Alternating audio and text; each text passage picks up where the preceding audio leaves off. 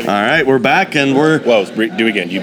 all right. We're back and we're continuing our amazing Friday here at Dead Center Film Festival, and very honored to have Benjamin May joining with us. Um, I usually have you introduce yourself, but uh, now that I have, you can at least introduce us to the movie you've got showing here at Dead Center. Hey, thank you so much. It's great Absolutely. to be here at. Uh, we apologize for the inconvenience. Yes. Uh, Thank you. Yeah, I'm the director of a film called The Legend of Sweet Pea, which is playing uh, uh, on Saturday at 2:30 at the Harkins Theater and Sunday at 3 o'clock. And on. it's about a uh, one of the most gifted basketball prodigies of all time, uh, who came from some of the worst streets of New York City.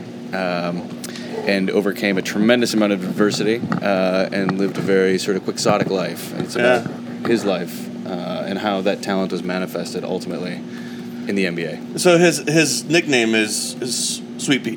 That's right. He's uh, he was- you know a lot of these uh, you know street ball basketball players in New York City in the time you know in the '80s uh, they had they had nicknames and Okay. Lloyd kind of looked like Sweet Pea from the Popeye show. That's why I was wondering if that, Oh, had is a that re- what if that was a reference to Popeye. So they started calling him Lloyd Sweet Pea Daniels, you know, and you know he actually calls himself that, which is kind of funny. He goes by Sweet Pea now too. Yeah, he'll like when he texts me, he'll be like. Lloyd Sweet Pea Daniels. Now, are you uh, are, are you from New York City or?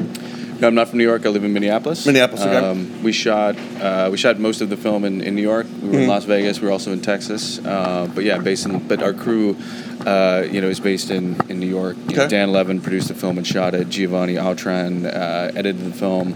Carl Holland is in New York.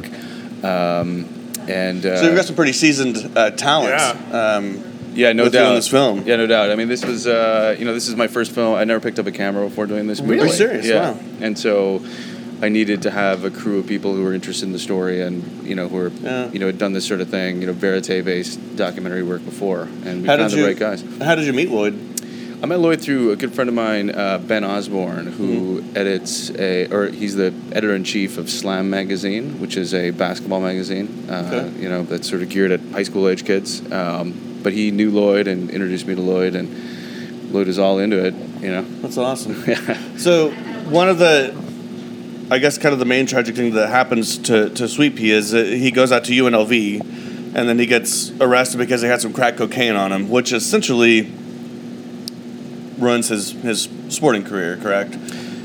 Yeah, that's you know that's right. So Lloyd was the you know top recruit of his generation, Mm-hmm. um, but he had never graduated from high school.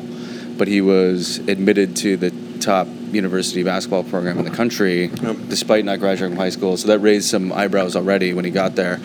And then within two months, yeah, he was busted in a police sting. You know, a small amount of crack cocaine, but he was a you know he was becoming a florid crack addict at that time anyway. So it was really a matter of time. But yeah, that arrest not only ended his uh, any potential for a college career, uh, but it also brought down the UNLV program, which was you know the top. It had that big of an effect on the program. It did because you know, like I said, when Lloyd went out to UNLV, uh, you know there were so many loopholes that he jumped through to get there that people were already like, wow, you know, like Lloyd can't, re- you know, he reads at a third grade level, he never never graduated from high school, and here he is, you know, full ride scholarship at UNLV. People were already a little suspicious. They were already a little suspicious. Yeah. And that sort of just sort of busted open the whole thing. It was like, busted oh, the- yeah. that's everyone was like, okay, well now we can investigate, you know, and so that you know really brought down Jerry Tarkanian's, uh, who's a Hall of Fame coach, it brought down his career at UNLV, um, and you know effectively sent Lloyd in a tailspin.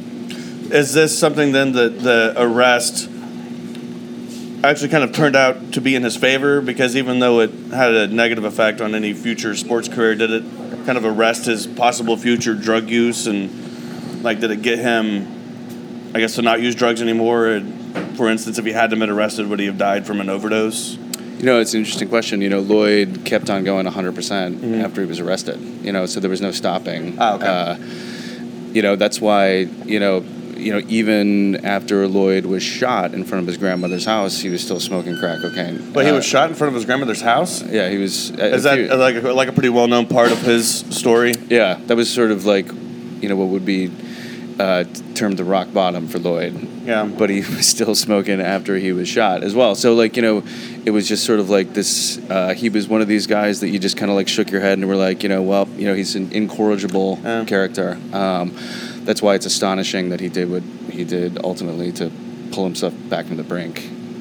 Wow, that's yeah, an amazing story. Where is he now?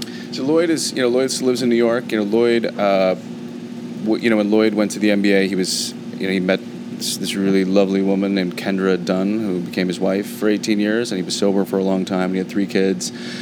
Uh, you know, when he was in the NBA, when he was, you know, he played in Europe for a bunch of years. Um, and uh, once his pro career sort of ended, he kind of drifted back to the way he was Okay. prior to going a to relapse. the NBA. Kind of a Yeah. yeah, he's kind of hustling the streets in New York like he did when he was 17. Yeah.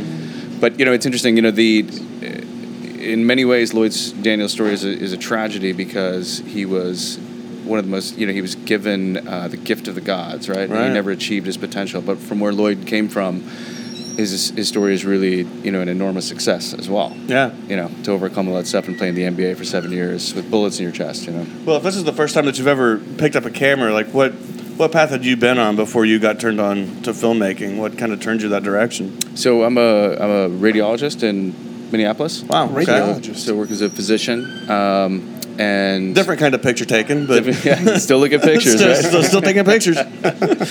But it was really, you know, my wife Anne Marie Lawless, who you know I was fascinated with the story, and Yeah. she was, you know, she was like, you know, Ben, you could you could make that film. You know, uh, it was one of these, you know, sort of classic archetypal basketball Yeah. stories that had never been told, and you know, I was fascinated with it, and she really pushed me to kind of make Oh, the moves to go ahead and do it. You know. Uh, where did you get the connections to, to find your crew from New York City? How did you how did you know those guys? Yeah, it was all through, also through my wife. Um, you know, who uh, you know I dated a cinematographer in New York for a number of years, and you know through him he recommended some people who recommended some other people, and then we got Dan and Marc Levin involved. And Marc Levin is one of the godfathers of you know documentary cinema in New York, um, and so his son produced it. Yeah, his son produced it and shot it. Um, you know, and from there we got like a you know just a fantastic crew. You know, these films are they're all a collaborative process. You know, Right. Uh, and it was through my wife that we also got uh, you know Doug Blush to come in as a, a consulting editor to help Giovanni and myself. And so there were a lot of like uh, you know seasoned eyes on this movie, uh, and I think the thing that made it happen for me was not having like an ego about the film, Right. and just really being open to you know just being like uh, open to what you know people who had a lot more experience than myself had to say. You know. So is, is Dead Center one of the first festivals for your film to be featured in? It was, uh, Dead Center is, uh, is is a really an honor to be here because there's so many fantastic films. We actually pr- premiered at Doc NYC um, in November, Okay. and then we were at Big Sky. We went to a great film festival in Victoria, Texas. We were at Maryland, which is a fantastic film festival. Um, we won a couple awards. We were in Minneapolis. Um, you know, making the making the tour, but so it's a real already privilege pulling to in be the here. accolades. That's awesome. That's great is fun very indeed. cool. Yeah, thank you. Yeah. Well, thank you so much for being here. Look forward to seeing the film, and uh, I guess it's coming up on Sunday. Yeah, it's coming up on uh, Saturday. I think it's playing at 2.30 uh, at the Harkins, and then Sunday at 3 p.m. So uh, thanks you guys for having Yeah, me. man. again, It's it's a a real real pleasure. pleasure. Sweet pea. We look forward to seeing it. Legend of Sweet Pea. Yeah, Cheers. thanks, Ben. Thank you.